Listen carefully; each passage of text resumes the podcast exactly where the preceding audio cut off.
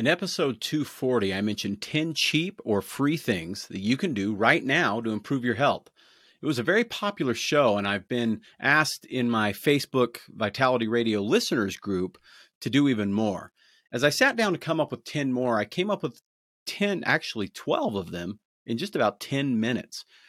So, this is going to be a series for a while because there are a lot of awesome, cheap, or free things that you can do today to improve your health and the health of your family.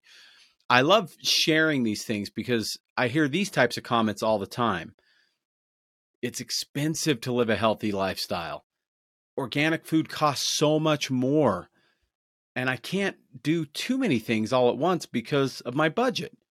And listen, I get it even for one person, this stuff can add up. Gym memberships, organic food, supplements, integrative medicine docs that aren't on your insurance, massage, chiropractic. It can all seem overwhelming and, frankly, out of reach for many of us.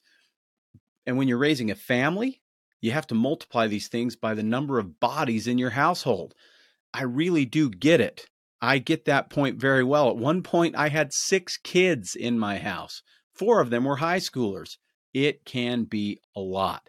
That is why today is all about things that you can do that won't cost you anything or hardly anything. And all of these things make a small, if not a huge difference in your health. And you can start doing all of them right now. If you didn't hear the first 10, go back to episode 240. These aren't in any kind of order, so you can feel free to listen to today's show first and then go backwards. These are all just individual things that when we stack them on top of each other, especially, can make huge, huge changes in your health. And for more amazing tips, you should really consider joining the Facebook listeners group. I know I mention it most every week.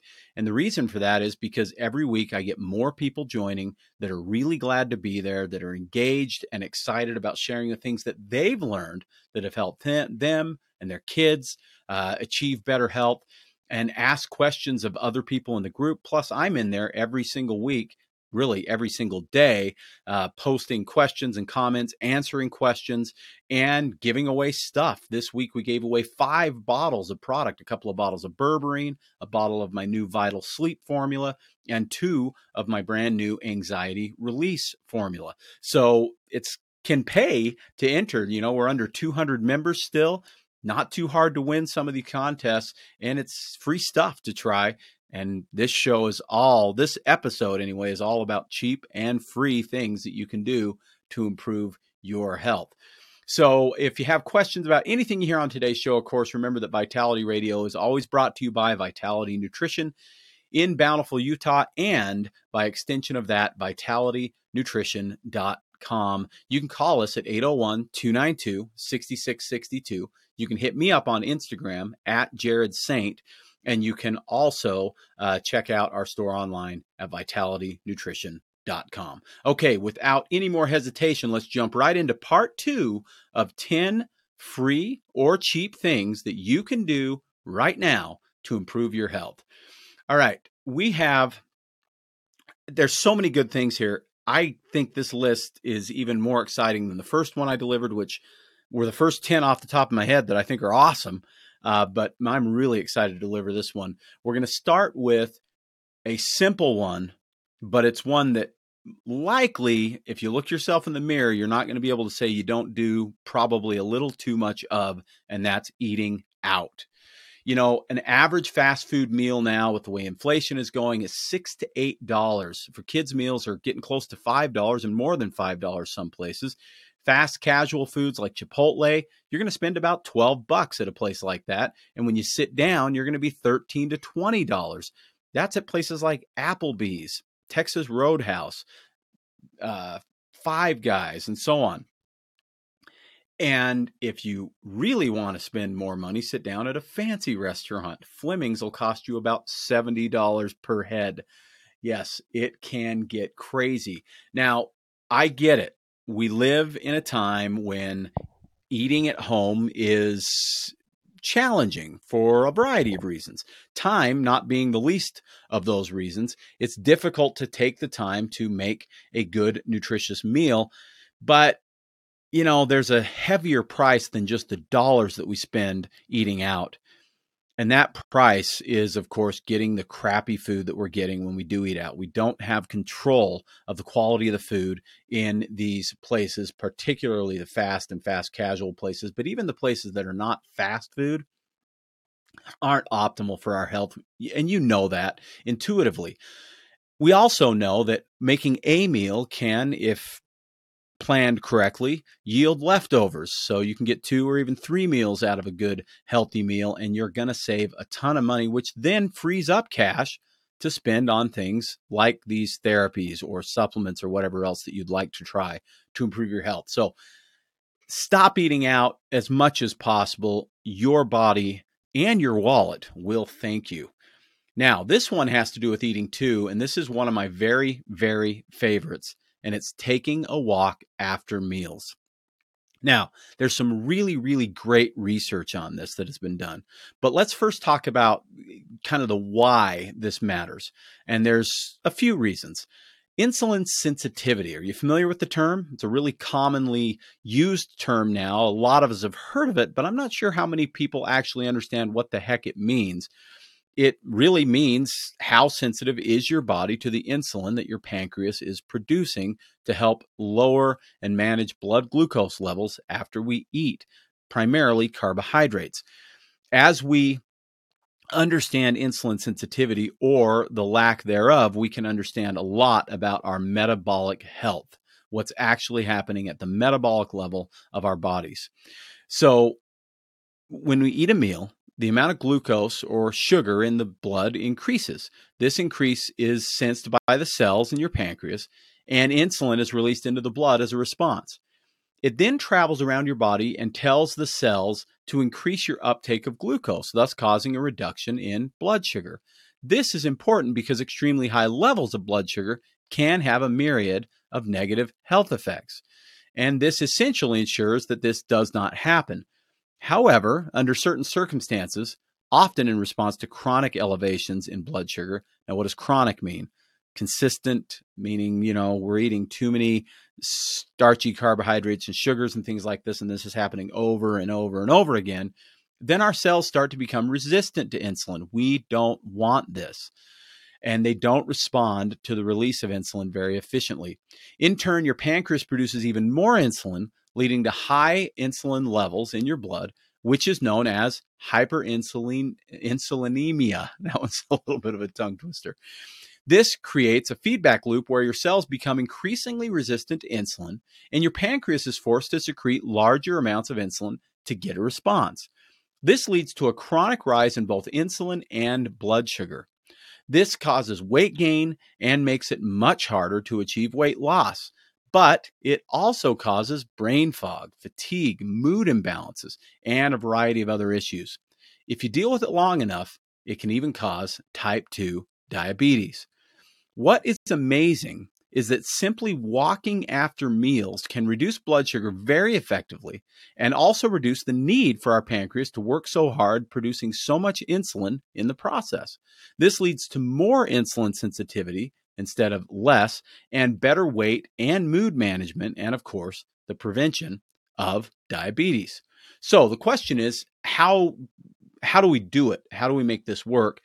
And it's actually more simple than you might think, but it is very much a habitual thing. Now remember, this is 10 cheap or free things. This one's free. It's just getting up and walking optimally within about 30 minutes after eating, uh, preferably even right after we stop eating seems to be a great time to do it for most people and for most meals. So within 30 minutes after eating. And how long? Well, believe it or not, it only takes about 15 minutes to make a big difference, and 30 minutes is even better. So I would aim for at least 15 minutes of a nice walk. It doesn't even have to be super brisk, but you know, keep it at a good pace. With and we do know that even clinically, a few minutes is still very beneficial. As little as 100 seconds. That's not even two minutes, right? So there's some really interesting stuff we've they've they've shown in the studies, but the studies seem to point to 15 minutes being kind of that optimal minimum that we want to shoot for. And what I love about this is you're really killing two birds with one stone because this also counts as exercise. Imagine that if just two of your meals a day, you took a 15 minute walk after those two meals, your two larger meals, maybe lunch and dinner. That would add 3.5 hours of exercise to each week. And listen to the research that's been done on just 2.5 extra hours of exercise per week. Researchers found that people who spent just two and a half hours per week exercising were far less likely to suffer heart attacks, stroke, or cardiovascular disease, and in general were far less likely to die. Specifically, the Lancet study, which followed 130,000 people, so this is a big study in different countries over an average of seven years, found that those who put in at least two and a half hours of exercise each week had a 28% reduced risk of premature death and a 20% reduced risk of heart disease, the biggest killer in America. That is huge. And that's at just two and a half hours. So remember, if you're walking 15 minutes twice a day after meals, that's three and a half hours.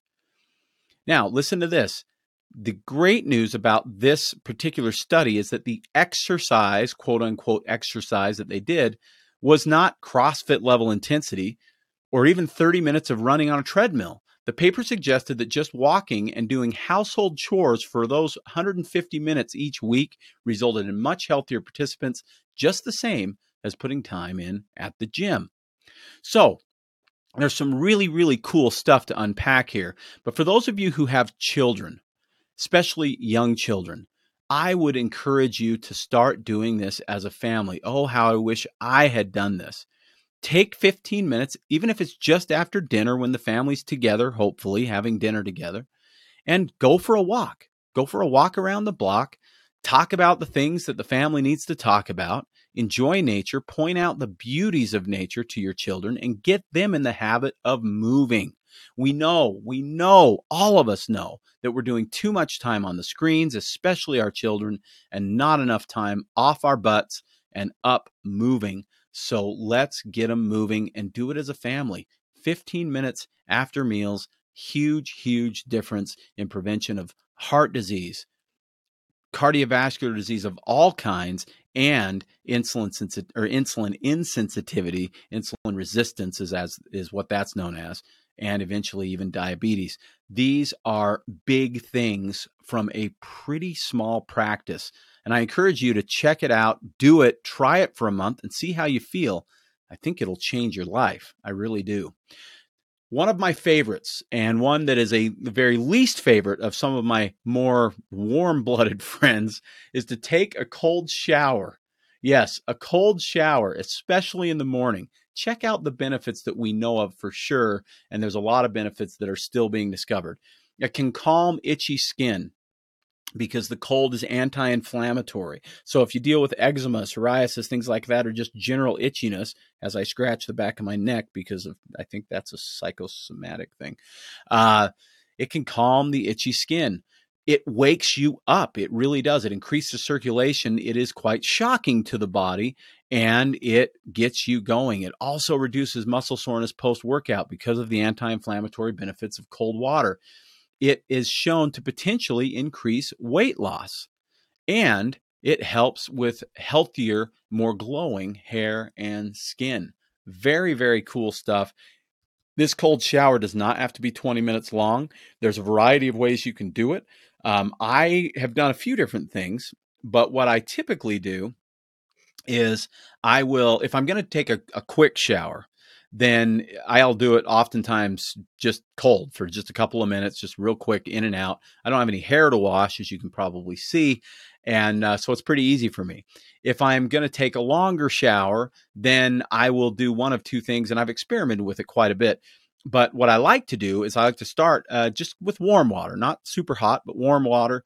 Uh, do all the washing that I want to do, and then spend about two minutes in the cold. Flip it all the way to the other side, let out a yelp, which I almost always do, and enjoy the invigorating impact of that. There is some very good evidence that not only does it increase circulation, but can actually increase metabolism, and it definitely wakes you up. So it's great, great, great in the morning, especially. I also have integrated breath work into that and we'll do a variety of different breaths when I'm in the cold shower. This is it, it's so good. It's so good. You've got to try it. Toughen up if you're thinking this sounds awful and give it a shot. It will be good for you. Okay, number 14, and I'm going uh, in the teens because I did 10 on episode 240. So this is number 14 uh, so far, and it is basic calisthenics. Now, if you're old like me, I'm going to be 50 tomorrow. Holy smokes. I don't even know how that happened, and it doesn't seem real, but it is real. I checked the calendar and my birth certificate, and uh, yeah, even my driver's license says I'm going to be 50. So calisthenics, man, is kind of a thing of the past. Nowadays, we call it body weight exercise or body weight resistance exercise. There's a few different names for it, but we're talking basic stuff: push ups, pull ups, uh, jump, jumping, lunges, uh, uh, jump rope is a good one. All those types of things. For example, a pull up doesn't just work your biceps, right? It also relies on your back and core muscles. And most body weight resistance exercise or calisthenics do that. So, what you're doing is you're actually improving overall musculature throughout the entire body. And of course, you're moving. And we just talked about how important movement is. Imagine that 15 minutes of walking twice a day and then adding 15 or 20 minutes of calisthenics, even a few times a week. Now you're really cooking with gas when it comes to improving your musculature, your metabolic um, health and wellness, prevention of disease. This is really, really big. So, how does body weight exercise, body weight resistance exercise really work? Well, there's a variety of things you can do, right? You can do it with zero equipment. You can do push ups, you can do pull ups if you uh, have something to pull up on, or you can invest a few bucks in a pull up bar or a chin up bar. Uh, you can do jumping lunges, those are free. You can Google this and find a hundred different exercises. You can also invest, like I did, in about an about eighty bucks worth of resistance bands, and you can go with resistance bands, which can be very very effective for this as well. But you burn more calories doing this than you do with um, common cardiovascular activities like the treadmill or the bike. And I personally think it's more fun. Now, I like riding my bike, getting out on the road and riding my bike. And I love walking. I like being out in nature more than I like being in the house. But you can do these things out in your yard too, or down at the park. There's some really, really good options for you and uh, you will burn more calories than you will just jumping on the treadmill. It's better for your body in a variety of different ways. Uh, be, for one thing, it's easier on the body. You're far less likely to get injured, and injury, of course, can lead to well, less exercise, right? More weight gain, things like that. You tend to recover quicker from these types of exercises as well. And not only will it build great functional strength, making everyday tasks easier, but by reducing stress on your joints while building the strength, it results in the longer lifespan of those joints. In other words, less things like arthritis coming up down the road. It improves endurance, uh, makes a big, big difference. It's cheap or free. Cheap if you buy a little bit of equipment, most of which are going to be one time expenses, or free if you just do it with just your body. And you don't have to spend time getting to the gym. You don't have to spend time on the gym membership. And these are also things that you can teach your kids to do along with you and get them in the habit while they are young. I love calisthenic exercise and uh, am making it a bigger part of my life. And and along with these, I mean, th- these things that I'm sharing with you, I don't do all of them consistently. And exercise has I love sports. I love playing sports. And you can get me out there playing basketball for hours. I love it. But just exercise for the sake of fitness has never been a passion of mine. I'm much more passionate about supplements and things like that that I talk about here on the show. But I'm working into these things. And one of the things I love about doing Vitality Radio is that it, it encourages me to live a healthier lifestyle. And I fully intend to do that uh, by increasing more of this calisthenic stuff, walking more after meals, and so on. Number 15, swap out your chapstick for a natural one. Now, you may have already done this. And if you have Bravo, I'm not going to spend much time on this, but if you're using something like chapstick or uh, I don't know what lip I think there's one called Lip Savers. I don't even know what all the brands are. I know chapstick because of Suzy Chapstick.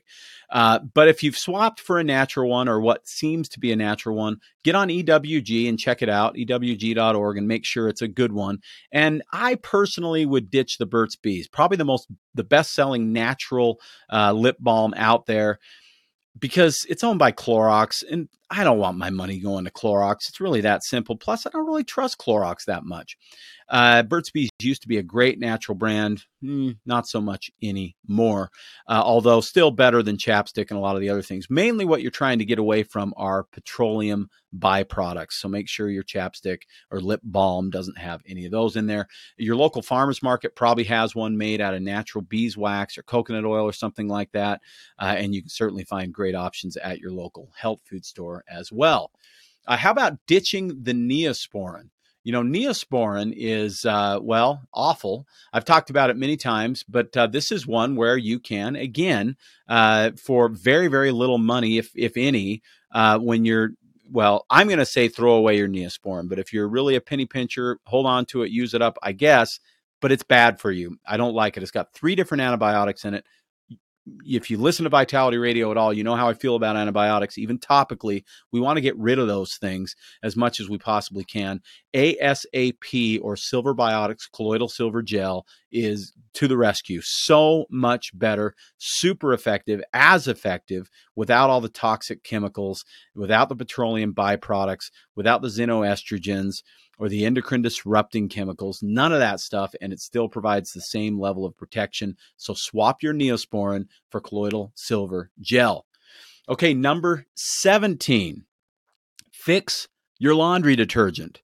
Now, what does that mean? Well, if you're using Tide still and you're listening to this show, you haven't been listening for very long. or maybe you're just a little stubborn, and that's okay. We can all be a little stubborn sometimes, but let's get rid of that stuff. These toxic ones well, they're not good at all. They're loaded with endocrine disruptors. And one thing that's important to understand, I was actually doing a little study on this earlier this week. And I have to say, I believe it was Natural Nurse Mama on uh, Instagram, and I hope I'm crediting the right person.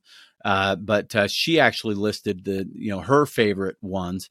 And what was interesting was uh, years ago, I used to get the free and clear uh, Kirkland uh, laundry detergent because it didn't have any scent in it. Uh, and I don't like the scents. The VOCs, volatile organic compounds, are bad for us uh, for the most part. At least the chemical ones are. Um, the man-made ones, I should say. And uh, this one didn't have that. It didn't have any artificial colors or any of that kind of stuff. But you know what? I haven't used it in years because I switched to a cleaner, better one. I now use one called Molly Suds but I went on ewg.org just to see what the ratings were on all these things. Molly Suds gets an A, which is great. Uh, they're graded just like test papers in in grade school. And uh, you know that old Kirkland one that I used that I thought was so much cleaner, it's an F. So even guys who have been educated on this stuff sometimes buy the hype when it comes to the marketing, and you got to be careful with that. There's a lot of marketing smoke screens out there so don't just buy it because it says it's clean. Do your own research. EWG.org is a great place to start. It's not perfect, but they've got some really good information on there and largely can inform your decisions pretty effectively. And uh, just get a different laundry detergent. Now, I say this is cheap or free, right? These are cheap or free things. And you might be thinking if you haven't used a natural laundry detergent, they're going to be a lot more expensive. Not so. Uh, Molly Suds, my bag that I use, has does 120 loads in a high efficiency washer, 120 loads, and it cost me about 20 bucks. It's not expensive, and you can do the same thing with your dishwasher. Uh, and you can get little pods that work in your dishwasher that are clean as well. Uh, but your laundry, which you're you know probably doing more of, especially if you have a family, and which you then wear uh, and uh, isn't you know completely rinsed off uh, the same way on clothing as it is uh, on plates and cups and glasses and things like that you really want to fix your laundry detergent. Molly Suds is my personal favorite right now. I've used a few. I've used Grandma's and Grandpa's, uh, both brands that make natural laundry detergent. and I'm investigating. Uh, I'm actually ordering about five new ones that I'm going to try out myself because I want to give the best recommendations that I possibly can. And you will see social media posts on Instagram and Facebook uh, once I've tested them out and you know how do they work? How do they smell? What's the cost? All that kind of stuff. I'm going to do my own research and check this out and I will report back to you here on Vitality Radio as well as in my social media uh, places. But for now, if you can find Molly's Suds, uh, we have it at Vitality Nutrition. It's also found in a lot of health food stores out there, and you can certainly buy it online as well. I would start there if you're not sure where else to start because I've used it, it works, and uh, it's pretty inexpensive and it's very, very clean. Okay, how about number 18? This is one of my favorites. This might be my favorite on the whole list. And for some of us, it's not that hard. And for others, it's an adjustment, uh, real shift in habits. So when I drive to Vitality, uh, I am I, I live about four minutes, five minutes, depending on traffic lights, maybe six minutes from my store and I it's on a busy street. If you're not from the area and haven't been to Vitality, we're on uh, 500 West. They call it the old Highway 89 in Bountiful. And we've been on that road for years and years, and it's gotten busier and more traffic year after year after year, which is great for us, but kind of a drag if you're, you know, driving down that road. And one thing that's recently happened just in the last, uh, I'm going to say four or five years now, is they opened up one of these designer soda shops. Now, if you have these in your town, you know what I'm talking about. If you're in Utah, you've heard of it. It's Swig. Uh, and uh, these are all over the place. There's a whole bunch of different brands, but basically they take your soda, your Dr. Pepper or whatever it is, and they can make you a dirty Dr. Pepper. I don't know what that means, but they add some sort of syrup to it that's probably loaded with horrible things, as if the Dr. Pepper wasn't dirty enough, right? Uh, or they can make you, you know, a variety of different types of Sprite or lemonade or whatever, and then they sell sugar cookies and crap like that. Well, here's what I've noticed there is an addiction that is perhaps stronger than cocaine, and that is soda. Um, I on 500 West, which is a 40 mile an hour road, I have to stop behind cars that are waiting out into the street, sometimes three or four cars deep to get through the drive through. And keep in mind that there's a parking lot in there.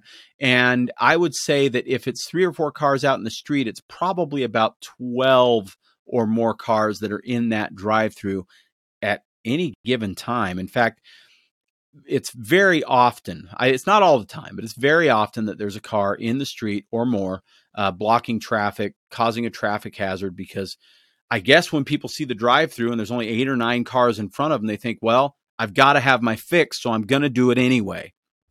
So the next tip that is free that will save you money every single time, at least if you do it uh, without bottled water, is to drink water instead of pretty much anything else. Coffee, tea, milk, juice, soda, uh, uh, sparkling water, even, which uh, costs money, right? Plain old water is indeed what we were designed to drink. It is the most hydrating of all drinks. Uh, it is, uh, and and don't throw Gatorade at me or Powerade. We're to have a fight because those things are horrible. Yes, they have some sodium and potassium in them, along with bromated oils, artificial colors and flavors, artificial sweeteners in many cases, high fructose corn syrup or glucose syrup, and of course, they are really not that hydrating because the type of minerals that are in there and the limitation to just potassium and sodium when most of us are most deficient in magnesium just doesn't do that much for you. So water wins. Water always wins. Tap water doesn't win. Okay, there is that caveat. Tap water doesn't win and optimally bottled water isn't great either. It's been in a plastic bottle. It's been shipped all over the place and we don't know exactly where they're getting their water from uh, unless you do your research. And in some cases, it's pretty good quality stuff in there. But optimally, you're getting water from a clean source. I personally use the local well, and there are wells all over the place. You can actually Google well water near me, and you can find a well that is most likely free. Uh, and you can just go fill up your water directly from under the ground where it has not been coming into contact with all this crap that the rest of the water has come into contact with it, which then has to be purified. But you can purify your water. And even a Brita pitcher or something like that, it beats the heck out of tap water. I mean, it's a huge improvement. Uh, reverse osmosis is my personal favorite. And then what I do myself in about 90% of the bottles of water that I drink, which I drink in my stainless steel water bottle, uh, which keeps it cold all day, which I love, and also is clean because the stainless steel doesn't leach, is I add electrolyte drops. My personal favorite at the moment is the Endure Drop product from Trace Minerals. Uh, Endure Drops, which uh, we do have on the website, vitalitynutrition.com, if you want to check them out. They're economical. They don't add flavor to the water. They do seem to add a little bit of what I call body to the water. Uh, just makes the water more balanced feeling. I don't know how to describe it. It doesn't feel hollow uh, like purified water sometimes can uh, or distilled water. But you add those minerals. I do about a drop per ounce or a drop in every other ounce, depending on how much water I'm drinking versus how much exercise uh, or activity I've been undertaking. And what I do is I add that to the water and I have my water bottle, which is a 24 ounce water bottle, and I drink at least uh, three to four of those, usually about four of those per day. And I do that because I'm aiming for somewhere in the neighborhood of around 60% or so of my body weight in water, depending again on my level of activity. Now, 50 to 60%, there's a lot of a lot of uh, debate about how much water we need. There are some people online that say just drink when you're thirsty. That's all you need to do. I'm not entirely sure that that's not true, but there is some pretty good research that would indicate we need to drink a little bit more than that. And uh, I, I like, as a rule of thumb, personally, and I would not claim to be an expert on this, at least shooting for 50 to 60% of your body weight in ounces of water. So, purified water, reverse osmosis is awesome. Well water is even better. If you know you can get good, clean spring water, then that's great. Or if you've got a place locally that makes distilled water, uh, then you can do that as well. Just make sure you're adding adding minerals back into that water because when you distill it, when you put it through reverse osmosis, you are purifying it, but you're also removing most or all of the minerals, which then makes the water far less hydrating as opposed to more hydrating. Okay, so that is number 18. Now, number 19, I've got a little bit of, uh, I've got a, an audio clip I'm going to play for you that I actually found on YouTube. And if you're not familiar with this guy, uh, you know, I kind of hesitate to say this because I do two shows a week and I know your time is valuable and I really don't want you to listen to anything instead of me. I'm selfish like that. Yes, I know. But and I've got to get some uh, oil on this chair. I apologize for the squeaking. I've just noticed it today. But uh, regardless, there's a guy online every Monday uh, that puts out a podcast. His name is Dr. Huberman, Andrew Huberman, and his show is called Huberman Lab. Of all of the shows that are out there, I think his is probably the most educational show that I personally listen to on a pretty regular basis. I don't listen to it weekly. In fact, I don't even listen to it probably more than about once a month. Uh, but what I do is uh, he does very specific topics. And when I see a topic that's of great interest to me, then I'll flip on Huberman Labs. And I also watch a lot of YouTube clips because I love these little eight to 10 minute clips that give you some really great stuff in a nutshell. So you don't have to necessarily tune in for an hour and a half, two hours, which his podcasts are kind of on the longer side of things. But Huberman is awesome, and and the reason I like him is he's he's a very well accredited researcher. He's an ophthalmologist and a neuroscientist. Uh, he focuses primarily on the neuroscience of the eyes, which are an extension of the brain. And he his research is very very he's very critical, we'll say. Uh, a lot of research that comes across his desk, he doesn't accept. He doesn't feel like it's validated enough scientifically, but he does share the stuff that he thinks is scientifically valid. And what I really like about him is he seems to go uh, kind of three stages in terms of his preference. Stage one would be things you can do in your lifestyle that don't cost you anything or don't cost you much, very much like what we're talking about on this show. And I'll probably bring more tips from him uh, in future episodes of this series of you know free and cheap things that you can do to improve your health. But his second thing would then be supplements or dietary changes. And then his third thing would be pharmaceuticals. He tries, near as I can tell, to really not recommend pharmaceuticals unless you have to for very specific things. And so while he isn't necessarily a you know a natural doctor so to speak, a naturopath or anything like that, he does tend to lean towards doing it the way nature would have you do it. And so I really I love the guy, I respect him. At some point I hope to uh, get my podcast to the level that he would be a guest on this ep- on this podcast because He's fantastic. Check out Huberman Lab. Um, what I'm going to tell you uh, for number 19 has to do with viewing light, not just any light, but sunlight, and how you should view sunlight in the morning, and also how what you should do with light in your home in the evening. And I'm not going to be able to tell it to you better than Dr. Huberman does. So I've selected about an eight minute clip trust me, it's fascinating stuff. He was interviewed on on uh, the Tim Ferriss podcast, and I want you to hear what he has to say about this. It has to do with our circadian rhythm, because every single cell in our bodies is regulated by that circadian rhythm. And as he says, there's no coincidence that the sun rises and sets every 24 hours. And our body is designed to do the very same thing. And the light from the sun is one of the primary triggers for how well our body will do that. So listen to this clip. Uh, it's about eight minutes, so bear with me, but I think you're going to love it. And then we'll wrap up the show with my last couple of tips on free and cheap things that you can do to improve your health right now. Our light viewing behavior has perhaps the strongest effect on our levels of alertness and our capacity to fall asleep and get a good night's sleep. And this is because at the fundamental layer of our biology, every cell in our body needs information about time of day.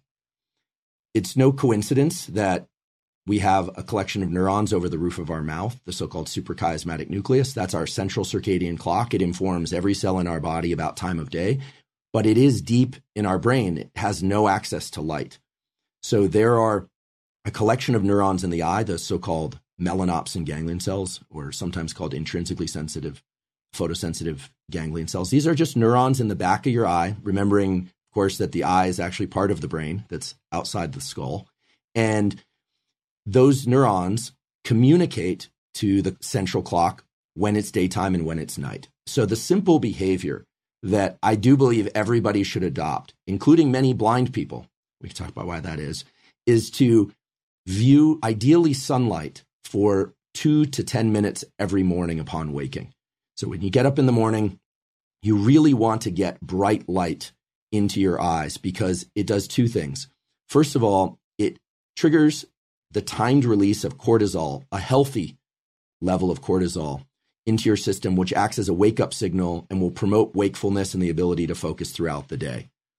It also starts a timer for the onset of melatonin, this sleepy hormone or the hormone of darkness, as they say. Melatonin is inhibited by light. So by viewing light first thing in the day, you set in motion these two timers, one for wakefulness that starts immediately and one for sleepiness that starts later. The key thing here is that people are hearing a lot nowadays about avoiding blue light. Blue light is so terrible. Well, it turns out that blue light is exactly the wavelength of light that triggers activation of these cells. And that's exactly what you want early in the day.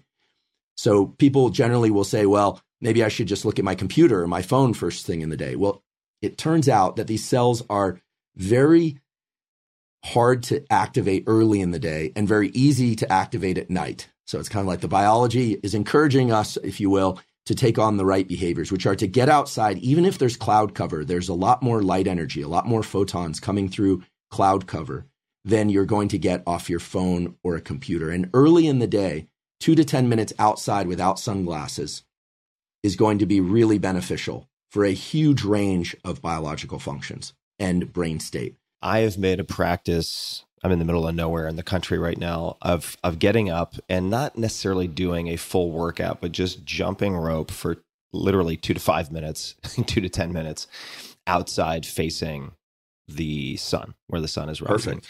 And there's certainly an effect. I mean, I am moving, so there's an effect on cortisol. And as you noted, it's like cortisol gets this ridiculously bad rap across the board. And it's like, guys, if you don't have cortisol, you're dead. So exactly. if you like having storing glycogen and breaking it down into glucose and so on, you, you it's important to have some cortisol. There's a tremendous for me mood elevating effect of this exposure. And I'm just, I really have never familiarized myself with the mechanism by which that would be the case. And certainly if it's placebo, I'm happy to just take placebo. But do you have any explanation for why that exposure can have such a mood elevating effect? Yeah, it's definitely not placebo. That morning light exposure is going to also trigger the activation of dopamine release. You know, dopamine being this essentially feel good neuromodulator. The, the best way to conceptualize dopamine is that, yes, it's part of the reward system, but it's really the molecule of motivation and positive anticipation. That's really what it's about. And I should mention that the cortisol is going to be released in a pulse once every 24 hours, no matter what. That's coming, as we call it, it's an intrinsic rhythm, but you can time it by viewing light and or by getting exercise early in the day. There are actually data to just kind of emphasize what happens when you don't do this. There are really nice data from my colleague David Spiegel's lab. He actually co-published this with the great Bob Sapolsky a few years ago. David's our associate chair of psychiatry at Stanford. And they showed that if that cortisol pulse shows up later in the day, and especially if it's around 8 or 9 p.m., then it's associated with depression. By shifting that cortisol pulse earlier in the day, you ameliorate some of the symptoms of depression. And because of the dopamine release, you get this overall mood enhancement. There are four things that really time our circadian biology and these mood mechanisms properly and align us for sleep. And they the most powerful timekeeper, as they say, Zeitgeber, because Germans discovered this mechanism initially. So the most powerful timekeeper, Zeitgeber, time oh, giver. Sorry, that's there it is. I knew you'd do it better than I would. Is is light. When you view light, light is the most powerful stimulus for your biology and central circadian clock. Then it's exercise. So it's your protocol of jumping rope facing the sun. You're layering on timekeepers. You're giving more signals to the central clock and the rest of your body about when to be active. And you're also indirectly signaling when you will want to be asleep later. Then it's feeding. I know a lot of people fast through the early part of the day now. That's very fashionable, and I do that as well. But were you to eat early in the day, that can also help.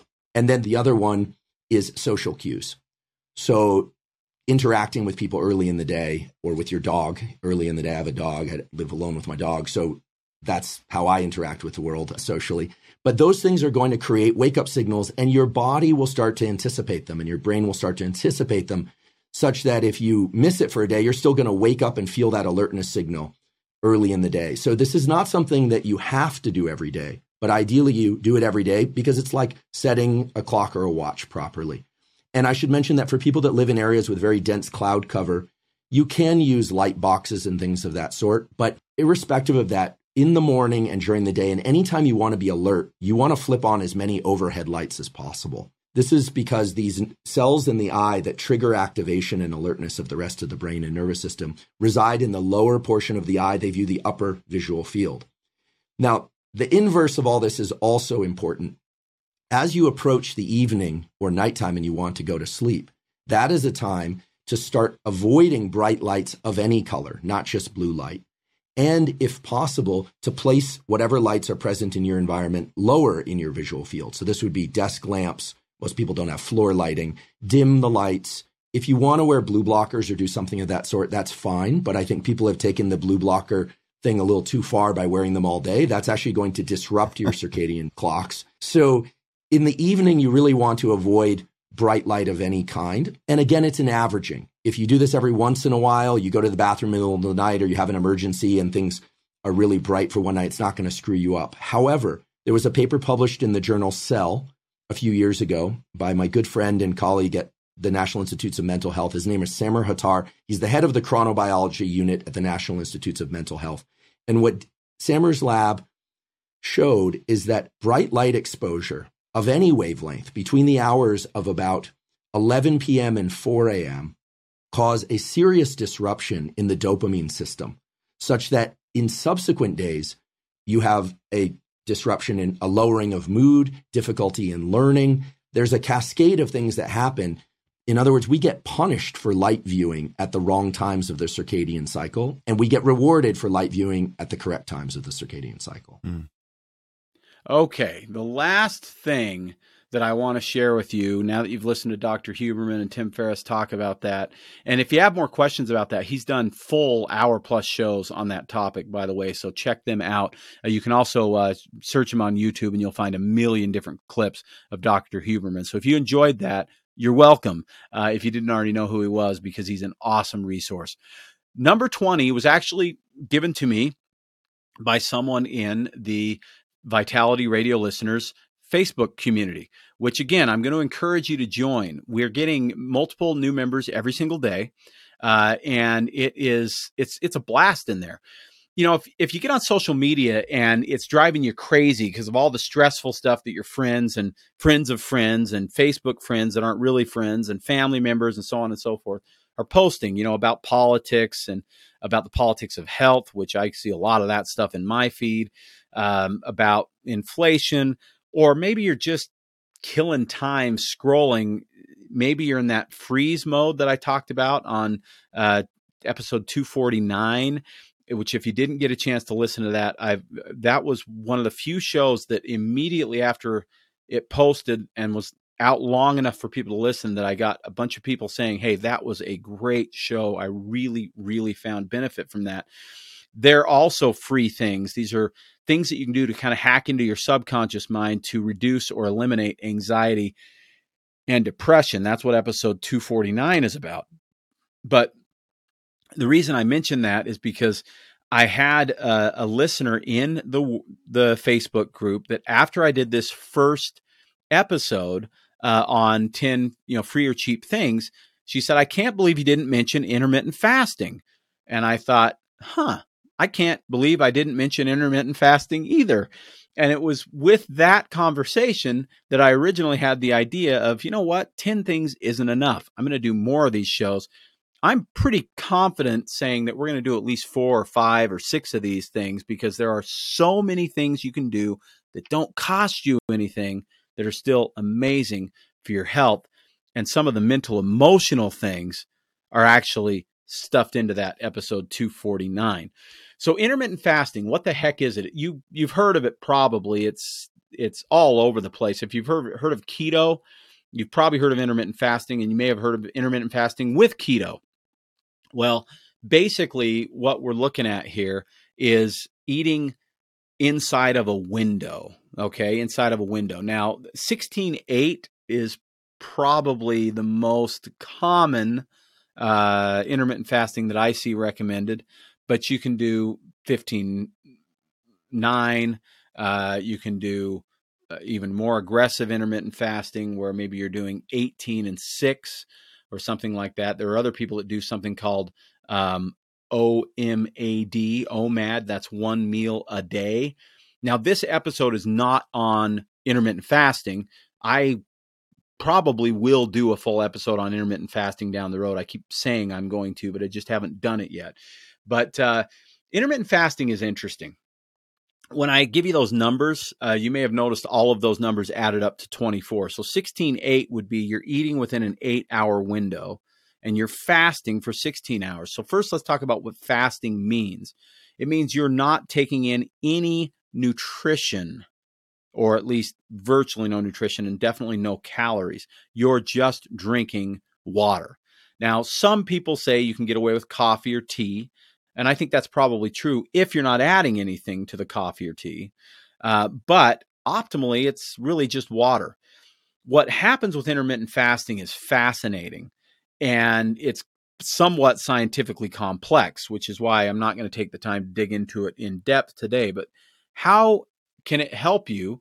And well, how does it fit into this cheap and free or cheap or free? Well, for one thing, it doesn't cost you anything to do. And for another thing, you're almost definitely with intermittent fasting going to eat less calories, which means that it will save you money. And so some of these things are not just cheap or free, but are actually going to reduce uh, your expenditures, which is pretty cool. So, what are the big benefits of fasting for that extended period of time? Meaning, you're not eating at you know 8 a.m. and and noon or one o'clock, and and then again at six. Most people are skipping the breakfast, and then they're eating maybe at noon and six, and that's their eating window is that six to eight hours of lunch and dinner. Other people, like I say, tighten it up. Maybe they don't eat until one or two o'clock in the afternoon and then eat at six or seven at night or something like that. A lot of ways to do it. And I'm not going to say that I'm an expert on it, but I have experimented with it quite a bit myself. And I've seen really nice benefits when I do it. And I, I kind of cycle in and out of intermittent fasting. It's something that I'm actually probably going to start doing again very soon because I want to play with it a little bit more with some of the new knowledge that I've gained on intermittent fasting. But basically, what it is, is you're giving your body a rest. You're giving your body a significant rest. A lot of people think that it's kind of anthrop- anthropo- anthropologically sound thinking, uh, you know, kind of what our ancestors did because, you know, the hunter gatherer thing and all that. They, their schedule wasn't our schedule and they had to work to find their food a whole lot harder than we do going to the grocery store and in many cases, we're only eating once or twice a day. Well, regardless of how it was then versus how it is now, here are the benefits that we we know for sure uh, intermittent fasting can help to provide. First is thinking and memory. Many studies have discovered that intermittent fasting boosts working memory in animals and verbal memory in adult humans that's pretty cool because that's one of the biggest things that people ask me about at Vitality Nutrition is how do I improve my memory? So intermittent fasting may do that. Heart health, intermittent fasting improved uh, blood pressure and resting heart rates as well as other heart related measures in human studies. Physical performance. Young men who fasted for 16 hours showed fat loss while maintaining muscle mass. Mice were fed on alternate days uh, who were fed on alternate days showed better endurance in running, meaning they were doing 24 hour fasts, uh, eating one day, not eating the other, and got better endurance out of it. How's that for fascinating? Diabetes and obesity. In animal studies, intermittent fasting prevented obesity. And in six brief studies, obese adult humans lost weight through intermittent fasting. Now, there's a lot of reasons why people think it might work for weight loss, but the two biggest ones are you're probably going to eat less calories overall. So, you know, less calories in, usually ends up in weight loss, but also because your metabolism changes when you intermittently fast and we'll talk that about that more uh, in in more detail in a future episode. And then tissue health. In animals intermittent fasting pr- reduced tissue damage in surgery and improved the results of surgeries very interesting stuff. So, intermittent fasting, uh, if you're going to give it a shot, it is one that you may want to run by your doctor, to, especially if you're diabetic or have uh, other, you know, concerns, uh, and uh, make sure that you're monitoring yourself closely and that you can do it safely and that it works for you. Uh, but uh, 16 hours and eight hours is where most people recommend starting. 16 hours of fasting, followed by an eight-hour window of eating and uh, that also allows you to work it into your social arrangements pretty well because you can eat dinner with your friends or even lunch uh, if you do it that way and uh, give it a shot for a few weeks and see how it goes again i'm not your doctor and i'm not here to provide medical advice so you can certainly check with your physician on this before you do it uh, but uh, as well as the exercise that i talked about at the beginning of the show. Okay, I have run out of time. I hope this list of another 10 free or cheap things you can do to improve your health right now has been helpful for you. Uh, I'd love to hear about it. Uh, hit me up on Instagram at Jared Saint. Call us at Vitality 801 292 6662, or please consider joining our Facebook community. Uh, the link will be in the description below. Thank you so much for listening to me. My name is Jared St. Clair, and this has been Vitality Radio.